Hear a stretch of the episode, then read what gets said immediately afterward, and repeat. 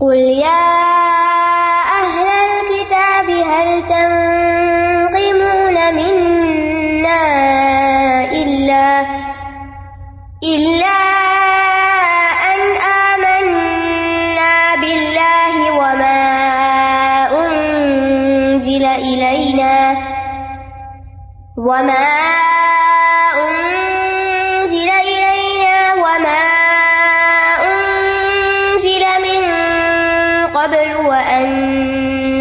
أكثركم وأن أكثركم فاسقون کہہ دیجیے اہل کتاب، کیا تم اس وجہ سے ہم پر ناراض ہوتے ہو کہ ہم اللہ پر اور اس پر ایمان لائے ہیں جو ہماری طرف نازل کیا گیا اور جو اس سے پہلے نازل کیا گیا؟ اور یقیناً تمہارے اکثر لوگ فاسق ہیں۔ حل تنقمون منا؟ کل نبی صلی اللہ علیہ وسلم سے خطاب ہے، یا اہل الکتاب، اے اہل کتاب، اے یہود و نصارہ، حل بمانا نفی ہے۔ نہیں تم ناراض ہوتے ہم سے اللہ مگر اس بات پر۔ یعنی تم ناپسند نہیں کرتے ایب نہیں لگاتے، مگر اس بات کو کہ ہم ایمان لے آئے۔ یعنی اس کے سوا ہماری کیا غلطی تمہیں نظر آتی ہے کہ ہم اللہ پر ایمان لائے ہیں، اس کی گزشتہ کتابوں اور اگلے پچھلے پیغمبروں پر ایمان رکھتے ہیں؟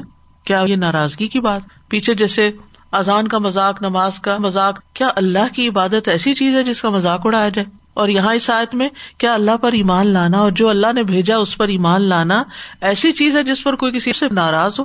یعنی تمہاری ناراضگی کی وجہ سمجھ میں نہیں آتی، کیونکہ اسلام سے پہلے مدینہ والوں کے ساتھ چونکہ یہود رہتے تھے، تو ان کے آپس میں تعلقات بہت نارمل تھے۔ لین دین، بزنس اور بہت سی چیزوں میں وہ ایک دوسرے سے تعاون کرتے تھے۔ بلکہ مدینہ والے بہت ریسپیکٹ کرتے تھے ان کی کہ یہ پڑھے لکھے لوگ ہیں، کتاب ہے ان کے پاس، یہ دین جانتے ہیں۔ لیکن جب رسول اللہ صلی اللہ علیہ وسلم تشریف لائے اور وہ ایمان لے آئے، جو کچھ آپ نے بتایا اور خود آپ کی ذات پر ایمان لے آئے بحثیت رسول کے، تو اس پر یہ ناراض ہونے لگے، بگڑنے لگے۔ تو اب انہیں سے سوال کیا جا رہا ہے کہ بگڑنے کی وجہ تو بتاؤ، آخر کیا مشکل ہے؟ کیا ہم ایسا کام کر رہے ہیں جو قابل نفرت ہے؟ کس بات پر تم ہمیں تار و تشنی کرتے ہو؟ حالانکہ ہم اللہ پر ایمان رکھتے ہیں اور ان چیزوں پر ایمان رکھتے ہیں جو ہماری طرف آئی یعنی قرآن سنت، اور جو اس سے پہلے اتاری گئی یعنی تورا زبور، انجیل وغیرہ۔ وہ ان اکثر کم فاسکون اور بے شک تم میں سے اکثر فاسک ہے تو اب آپ دیکھیے، وجہ پتہ چل رہی ہے نا کہ اللہ تعالیٰ نے اولیا بنانے سے کیوں منع کیا کہ انہیں تمہارا مسلمان ہونا ہی گوارا نہیں، تمہارے اسلام پر ہی اعتراض ہے۔ تو جسے تمہارے رسول پر اعتراض ہو، کتابوں پر اعتراض ہو، ایمان پر اعتراض ہو، تمہاری نماز پہ، تمہاری اذان پہ، پھر تم ان کے ساتھ کیسے چل سکتے ہو؟ ان کے ساتھ کیسے نباہ ہو سکتا ہے؟ وہ ان اکثر حکم فاسک ہو اور اکثریت فاسک بھی ہو۔ آپ دیکھیے کہ امت محمد صلی اللہ علیہ وسلم کے بارے میں جو سورت فاتر میں آتا ہے نا فمن ہم ظالم النفسی ومن ہم مختصد ومن ہم سابق ہم بالخیرات بزن اللہ لیکن جب اہل کتاب کی بات کی گئی تو یہاں پر ون اکثر کم فاسک ہوں اکثریت فاسک اور فس کا پہلے میں نے بتایا کہ فس بمانا کفر بھی ہوتا ہے اور فس بمانا گناہ کرنا بھی ہوتا ہے، اطاعت سے نکل جانا۔ تو ان میں سے کچھ تو مومن تھے لیکن اکثریت نے اسلام قبول نہیں کیا۔ تو اکثریت کو فاسق کہا گیا۔ اور اس لیے بھی فاسق کہا گیا کہ آپ دیکھیے کہ کس طرح انہوں نے اللہ سبحان تعالیٰ کی اطاعت سے منہ موڑا، پیچھے ذکر ہوا کہ یہ رشوت لیتے ہیں۔ اکالون السحت سماؤن الکذب اور بھی اسی طرح کی کچھ خرابیاں۔ تو وہ سب کیا ہے؟ فسک ہے۔ آگے بھی کچھ مزید بتائی گئی۔ یعنی جس چیز سے اللہ سبحان تعالیٰ نے ان کو روکا، یہ رک کر نہ دیے۔ سب کا قانون توڑا، جس کی وجہ سے ان کی صورتیں مس کر دی گئی قل هل أنبئكم بشر من ذلك؟ من مثوبة عند الله. من لعنه الله وغضب عليه وجعل منهم القردة والخنازير. والخنازير وعبد الطاغوت. أولئك شر مكانا وأضل عن سواء السبيل۔ کہہ دیجیے کیا میں تمہیں بتاؤں کہ اللہ کے نزدیک اس سے بری سزا پانے والا کون ہے؟ وہ جس پر اللہ نے لانت کی اور اس پر غزب ناک ہوا اور ان میں سے بندر اور خنزیر بنا دیے اور جس نے تاغت کی بندگی کی، یہی لوگ بدترین درجے میں ہیں اور سیدھے راستے سے زیادہ بھٹکے ہوئے ہیں۔ کل نبی صلی اللہ علیہ وسلم سے خطاب ہے، آپ کہہ دیجیے حل نبی حکم کیا میں تمہیں بتاؤں؟ میں تمہیں نشاندہی کروں ان لوگوں کی؟ بشر من ذالک، جن کا انجام اس سے بھی بدتر ہے یعنی فاسکوں کے انجام سے بھی بدتر ہے۔ مسوبت نند اللہ یعنی تمہارے گمان میں ہم برے ہیں، تم ہم پہ ایب لگاتے ہو، ناراض ہوتے ہو، لیکن اپنی تاریخ پر بھی غور کرو اور ان پہلوؤں کے بارے میں بھی کچھ کہو جن کا انجام اللہ کے یہاں اس سے بھی بدتر ہونے والا ہے، جس کا تم ہمارے بارے میں دعوی کرتے ہو۔ تو یہ تمہارے آبا و اجداد ہی تھے جنہوں نے دین کا مذاق اڑایا، مختلف جرائم کے مرتکب ہوئے، اللہ تعالیٰ کی لانت اور اس کے غزب میں مبتلا ہوئے۔ ملا اللہ و علیہ، جس پر اللہ نے لانت کی، ان کو اپنی رحمت سے نکال دیا۔ اور اس کی تفصیل دیگر جگہوں پر بھی آتی ہے۔ المائدہ سیونٹی ایٹ میں بھی آتا ہے۔ لو ان الدین کفر بنی اسرائیل اللہ لسان داود و ابن مریم۔ وہ لوگ جنہوں نے بنی اسرائیل میں سے کفر کیا، ان پر داود اور مسیح ابن مریم کی زبان سے لانت کی گئی۔ پھر اسی طرح نبی صلی اللہ علیہ وسلم پر جب نزا کی حالت تاری ہوئی تھی، تو آپ اپنی چادر اپنے چہرے پر بار بار ڈال دیتے، جب گھبراہٹ محسوس ہوتی تو ہٹا دیتے۔ تو اس حالت میں آپ نے فرمایا تھا کہ لانت اللہ علیہ نسارا کیونکہ انہوں نے اپنے امبیا کی قبروں کو سجدہ گاہ بنا لیا تھا، عبادت گاہ بنا لیا تھا۔ اب دیکھیے کہ ابلیس بھی اللہ کی رحمت سے دور ہوا، اس پہ بھی لانت کی گئی۔ اور ان پر بھی کی گئی۔ تو یہ دونوں ہی اللہ کی رحمت سے دتکارے ہوئے۔ کچھ اور کام بھی ایسے ہیں جن کی وجہ سے انسان اللہ کی رحمت سے دور ہو جاتا ہے۔ کفر، شرک، نفاق، ظلم، اللہ پہ جھوٹ باندھنا، اللہ اور اس کے رسول کو ازیت دینا، فساد کرنا زمین میں، قطع رحمی کرنا، مومن عورتوں پر تہمت لگانا، مومن کو قتل کرنے والوں پر، قبروں کو مسجد گاہ بنانے والوں پر، سجدہ گاہ بنانے والوں پر۔ سود کا لین دین کرنے والوں پر، رشوت لینے دینے والوں پر۔ رسول اللہ صلی اللہ علیہ وسلم نے فرمایا، رشوت لینے والے اور دینے والے دونوں پر اللہ کی لانت ہو۔ اسی طرح جو صحابہ کو برا کہیں، پھر جو اپنے بھائی کی طرف اسلحہ سے اشارہ کرے، جو اللہ کی حدود کے نفاذ میں آڑے آئے، جو چوری کرے۔ رسول اللہ صلی اللہ علیہ وسلم نے فرمایا، اللہ چور پر لانت کرے۔ وہ انڈا چوراتا ہے تو اس کا ہاتھ کٹتا ہے اور رسی چوراتا ہے تو اس کا ہاتھ کٹتا ہے۔ اسی طرح وہ عورت جو شوہر کے بلانے پر نہ آئے یعنی بغیر کسی وجہ کے انکار کرے۔ پھر یہ کہ بال جوڑنے والیوں پر لا اللہ الواسلا المستوسلا کہ اللہ نے بال جوڑنے اور جڑوانے والی دونوں پر لانت کی گئی۔ اسی طرح گودنے والی اور گدوانے والی، پھر چہرے پر داغنے والوں پر۔ پھر اللہ کے نام پر مانگنے اور اللہ کے نام پر مانگنے پر نہ دینے والے پر۔ نبی صلی اللہ علیہ وسلم نے فرمایا، وہ آدمی ملون ہے جس نے اللہ کے چہرے کا واسطہ دے کر کسی دنیاوی چیز کا سوال کیا۔ اور وہ بھی ملون ہے جس سے اللہ کے چہرے کے واسطے سے سوال کیا گیا۔ اور اس نے ساحل کو کچھ نہیں دیا۔ جب کوئی کہتا، اللہ کے نام پر دو اور کوئی نہیں دیتا، تو بھی اللہ کی رحمت سے دور ہوتا ہے۔ اللہ یہ کہ وہ کسی بے مقصد چیز کا سوال نہ کرے۔ مجھے میوزک انسٹرومینٹ خرید دو۔ یا اور اس طرح کی کوئی شراب کی بوتل لے دو، نشے کی چیز لے دو۔ تو وہ اور بات ہے۔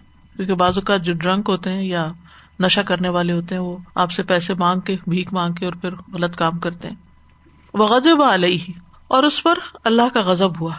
غزب جو ہے لانت سے بھی زیادہ سنگین ہے۔ کیونکہ رحمت سے دور کرنے میں کبھی اللہ کا غزب شامل ہوتا ہے، کبھی نہیں ہوتا۔ اور رحمت سے دور کرنے کا مقصد انسان کو جنت سے محروم کر دینا ہے۔ تو غزب جو ہے، یہ اللہ کی ناراضگی یہ رحمت سے دور کرنے سے بھی زیادہ سخت ہے، کیونکہ جس پہ اللہ کا غزب ہوا، پھر وہ جہنم میں جائے گا۔ مغدوب علیہ پھر اللہ کو ناراض کرنے والے کام، جن باتوں سے اللہ تعالی غزب ناک ہوتا ہے، جیسے کسی کو جان بوجھ کے قتل کر دینا، ایمان کے بعد کفر اختیار کرنا، ناپاک چیزیں کھانا، اللہ کے ساتھ بدگمانی کرنا، ظلم کرنا، کسی کی چیز ظلم ہتھیار لینا۔ اسی طرح ان کے بارے میں فرمایا وجا اللہ کہ جب اللہ تعالیٰ ان سے ناراض ہوا، تو اللہ نے بطور سزا ان کو بندر اور خنزیر بنا دی، ان کی شکلیں مس کر دی گئی رسول اللہ صلی اللہ علیہ وسلم نے فرمایا، اللہ نے جب تورات نازل کی، اس وقت سے روئے زمین پر بسنے والی کسی قوم، کسی نسل، کسی امت اور کسی بستی والوں کو آسمانی عذاب سے ہلاک نہیں کیا۔ البتہ ایک گاؤں والوں کو بندروں کی شکل میں مس کر دیا گیا تھا۔ یہ یاد رکھیے کہ مسخ شدہ قوموں کی نسلیں ختم ہو چکی ہیں۔ مسخ قیامت کی نشانیوں میں سے بھی ہے۔ یعنی اس امت کے آخر میں زمین میں دھنسا دینا، چہرے کا مسخ ہونا، آسمان سے پتھروں کی بارش واقع ہونا، یہ سب کچھ واقع ہوگا۔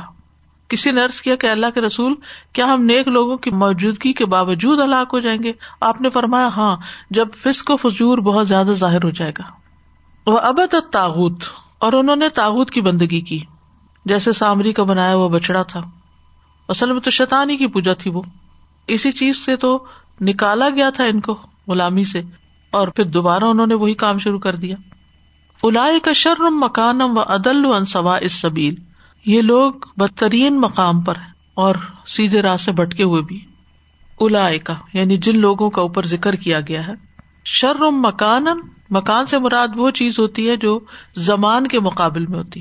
اور مکان سے انسان کا مرتبہ اور اس کا مقام بھی مراد ہوتا ہے۔ تو یہ شرم مکان کیا ہے؟ جہنم ہے۔ جہنم کی آگ ہے۔ وہ عدل و انصبا سبیل اور سیدھے رستے سے بھی بہت دور ہے۔ الا کا شرم مکان و عدل انصبا اس سبیل تو یاد رکھیے، کچھ لوگوں کا مقام اللہ کی نگاہ میں بہت بڑا ہوتا ہے اور کچھ کا مقام بہت نیچے ہوتا ہے۔ تو جن کا مقام نیچے ہوتا ہے، وہ کون ہوتے ہیں؟ دالین ہوتے ہیں۔ یعنی سیدھے رستے سے ہٹے ہوئے گمراہ لوگ۔ اصل میں ہم لوگوں کی نگاہوں میں اپنا مقام ڈھونڈتے رہتے ہیں کہ ہم ان کی نگاہ میں کتنے بڑے ہیں اور اس کے لیے مختلف طریقے لوگ اختیار کرتے ہیں۔ لیکن اگر کوئی شخص اپنا مقام اللہ کی نگاہ میں بڑا کر لے تو مخلوق کے دل میں خود ہی بڑا ہو جاتا ہے۔ اللہ اس کی حیبت دوسروں کے دل میں ڈال دیتا ہے۔ حضرت معاویہ نے ام المومنین حضرت عائشہ رضی اللہ عنہ کو ایک خط لکھا۔ کہا کہ مجھے خط کے ذریعے کوئی نصیحت کیجیے یعنی کوئی اچھی بات مجھے لکھی تو حضرت عائشہ رضی اللہ عنہ نے ان کو خط لکھا، دعا سلام کے بعد وہ لکھتی ہیں، معلوم ہو کہ میں نے رسول اللہ صلی اللہ علیہ وسلم کو یہ فرماتے ہوئے سنا ہے، جو لوگوں کی ناراضگی میں اللہ تعالی کی رضا کا طالب ہو، تو لوگوں سے پہنچنے والی تکلیف کے سلسلے میں اللہ اس کے لیے کافی ہوگا۔ کیا مطلب ہے اس کا؟ کہ اگر کوئی لوگوں کو ناراض کر کے اللہ کو راضی کرتا ہے اور پھر لوگ اس کو تکلیف دیتے ہیں، ظاہر ہے جب آپ کسی کو ناراض کرتے ہیں آپ منع کر دیتے کسی چیز سے کہ میں نہیں یہ کر سکتا یا نہیں دے سکتا، وہ ناراض ہو جاتے ہیں۔ تو اس ناراضگی پر اللہ بندے کے لیے کافی ہو جاتا ہے۔ اللہ تعالیٰ اس کے لیے اور دروازے کھول دیتا ہے۔ اور جو اللہ کی ناراضگی میں لوگوں کی رضا کا طالب ہو، اللہ کی ناراضگی اور لوگوں کو راضی کرنا، تو اللہ تعالیٰ انہیں لوگوں کو اسے تکلیف دینے کے لیے مقرر کر دیتے ہیں۔ اللہ کو ناراض کر کے لوگوں کو خوش کر رہا تھا تو وہ مزید تکلیف دیتے ہیں۔ وَإِذَا جَاءُوكُمْ قَالُوا آمَنَّا وَقَدْ دَخَلُوا بِالْكُفْرِ وَهُمْ قَدْ خَرَجُوا وَهُمْ قَدْ خَرَجُوا بِهِ وَاللَّهُ أَعْلَمُ بِمَا كَانُوا يَكْتُمُونَ۔ اور جب وہ تمہارے پاس آتے ہیں تو کہتے ہیں ہم ایمان لائے۔ حالانکہ یقیناً وہ کفر کے ساتھ داخل ہوئے تھے اور اسی کے ساتھ ہی نکل گئے اور اللہ اسے زیادہ جانتا ہے جسے وہ چھپاتے تھے۔ وہ ازا جا کم اور جب وہ تمہارے پاس آتے ہیں کالو آ تو کہتے ہیں ہم ایمان لائے۔ وہ قد دخل بالکفری و ہم قد خرجوبے حالانکہ وہ کفر لیے ہوئے اندر آئے تھے اور کفر لیے ہوئے باہر نکلے۔ اور اللہ خوب جانتا ہے اس کو جو تم چھپاتے ہو یعنی اپنا کفر یا نفاق وغیرہ۔ اسے کوئی فرق نہیں پڑتا کہ تم پھر کس حال میں ہو۔ یعنی یہاں بھی اہلی کتاب کو بتیرا بتایا گیا ہے۔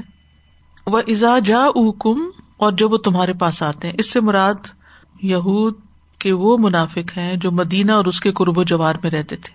وہ نبی صلی اللہ علیہ وسلم کی خدمت میں اس حال میں آتے کہ وہ کفر کے اوپر ہوتے۔ اور سن سنا کے بھی اسی حال میں واپس جاتے، ان پہ نصیحت کا کوئی اثر نہیں ہوتا تھا۔ کبھی وہ بھی کرتے تھے، جیسے سورت البکرا میں بھی آتا ہے کہ وہ کہتے تھے، دن کے شروع میں ایمان لے اور شام کو انکار کر دو تاکہ اور بھی بھٹک جائیں۔ لیکن یہاں جو گروہ آتا ہے، یہ کفر لیے ہوئے آتا ہے اور کفر لیے ہوئے جاتا ہے۔ و اللہ عالم و بیما کانو یکتمون، اور اللہ زیادہ جانتا ہے جو وہ چھپاتے ہیں۔ یعنی تم سے بھی زیادہ جانتا ہے جس کفر کو وہ چھپاتے ہیں۔ عالم جو ہے، یہ اسم تفضیل ہے۔ یعنی تم سب سے زیادہ جانتا ہے۔ کمپیرٹیو نہیں ہے یہ یعنی کمپیرزن نہیں کیا گیا۔ کہ کسی کے مقابلے میں زیادہ جانتا ہے، ویسے ہی زیادہ جانتا ہے، سب سے ہی زیادہ جانتا ہے۔ تو اس آئے سے ہی پتہ چلتا ہے کہ انسان کو کال اور فیل کے تضاد سے بچنا چاہیے۔ اور اس بات سے ڈرنا چاہیے کہ انسان اپنے دل میں کوئی ایسی بات چھپائے جو زبان کی باتوں کے مخالف ہو یا اس کے اعضاء، اس کے مطابق عمل نہ کریں۔ کیونکہ وہ آتے تھے یہ بتانے کے لیے کہ شاید وہ سننے کے لیے آئے ہیں، لیکن ان کا دل اس پہ راضی نہیں ہوتا تھا۔ ضروری ہے کہ انسان پہلے اپنا دل خالص کرے، کسی کام کے کرنے سے پہلے اس کو پاک صاف کرے اور اخلاص پر اپنے عمل کی بنیاد رکھے، کیونکہ ان ملا مالو بن نیات ہے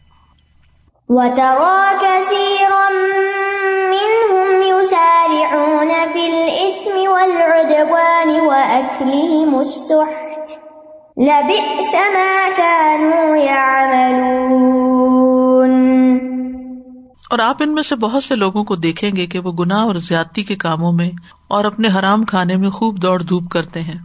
یقیناً کتنا برا ہے جو وہ کر رہے ہیں۔ وہ ترا کثیر منہم یو فل اسم ولودوان نبی صلی اللہ علیہ وسلم سے خطاب ہے کہ آپ دیکھیں گے کہ ان میں سے بہت سے لوگ گناہ اور زیادتی کے کاموں میں دوڑ دھوپ کرتے ہیں۔ ایک دوسرے سے آگے نکلتے ہیں۔ اسم سے مراد ہر وہ کال یا فیل ہے جس سے اللہ راضی نہیں ہوتا۔ اور ادوان کہتے ہیں ظلم اور زیادتی میں ہاتھ سے پلانگنا، حدیں توڑ جانا۔ یہ بھی کہا گیا کہ اسم سے مراد وہ گناہ ہے جو اللہ ازب اجلّہ کے حق سے تعلق رکھتے ہیں، اور ادوان سے مراد وہ گناہ ہے جن کا تعلق حقوق العباد سے ہے۔ تو بہت سے ان میں سے گناہ اور زیادتی کے کاموں میں دوڑ دھوپ کر رہے ہیں۔ وہ عقل ہی مسحت اور ان کے حرام مال کھانے کی وجہ سے۔ لب سما کانو یا عملون کتنا برا ہے جو وہ کام کرتے ہیں۔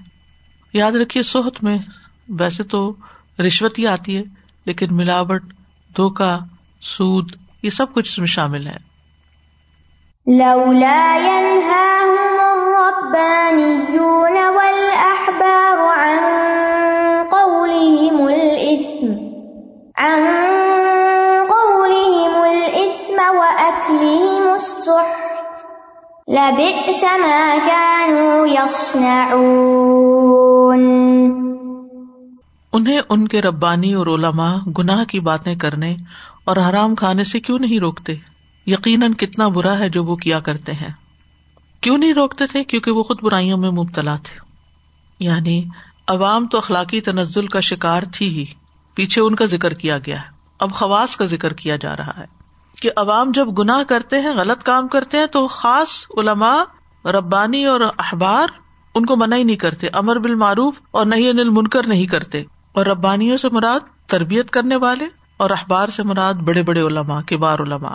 اللہ سبحان تعالیٰ نے ربانیوں اور اخبار کو ترغیب دی ہے کہ وہ ان یہود کو گناہ کی بات کرنے اور حرام کھانے سے روکے سب سے زیادہ شدید گناہ والی بات کون سی تھی ان کی؟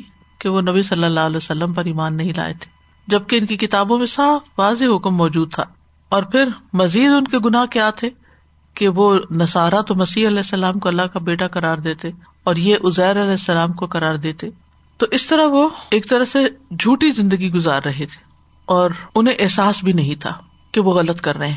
اس آیت سے ہمیں علماء اور مشاعر کی اہم ذمہ داری کا پتہ چلتا ہے کہ ان کی اہم ذمہ داری کیا ہے۔ اور وہ ہم پیچھے بھی دیکھ چکے ہیں، یہاں بھی کہ وہ امر بال معروف اور نئی انل منکر کرے، عوام کی تربیت کرے، جو علم ان کے پاس ہے وہ آگے پہنچائے لیکن یہ بات یاد رکھی جائے کہ لوگوں کو ہدایت دینا اللہ کا کام ہے۔ یعنی ضروری نہیں کہ وہ جب تربیت کریں گے تو لوگ تربیت پائی جائیں۔ لیکن ان کی ذمہ داری یہ ہے کہ وہ اپنا کام کرتے رہیں۔ اور اس آیت میں علماء کے لیے ایک طرح سے شدید ڈانٹ بھی ہے کہ وہ نہیں روکتے۔ اور خاص طور پر گناہ والی باتوں سے اور حرام کھانے سے۔ سلف صالحین اس آیت سے بہت ڈرتے تھے۔ دہاق کہتے ہیں کہ اس آیت سے بڑھ کر خوف دلانے والی آیت کوئی اور نہیں میرے نزدیک۔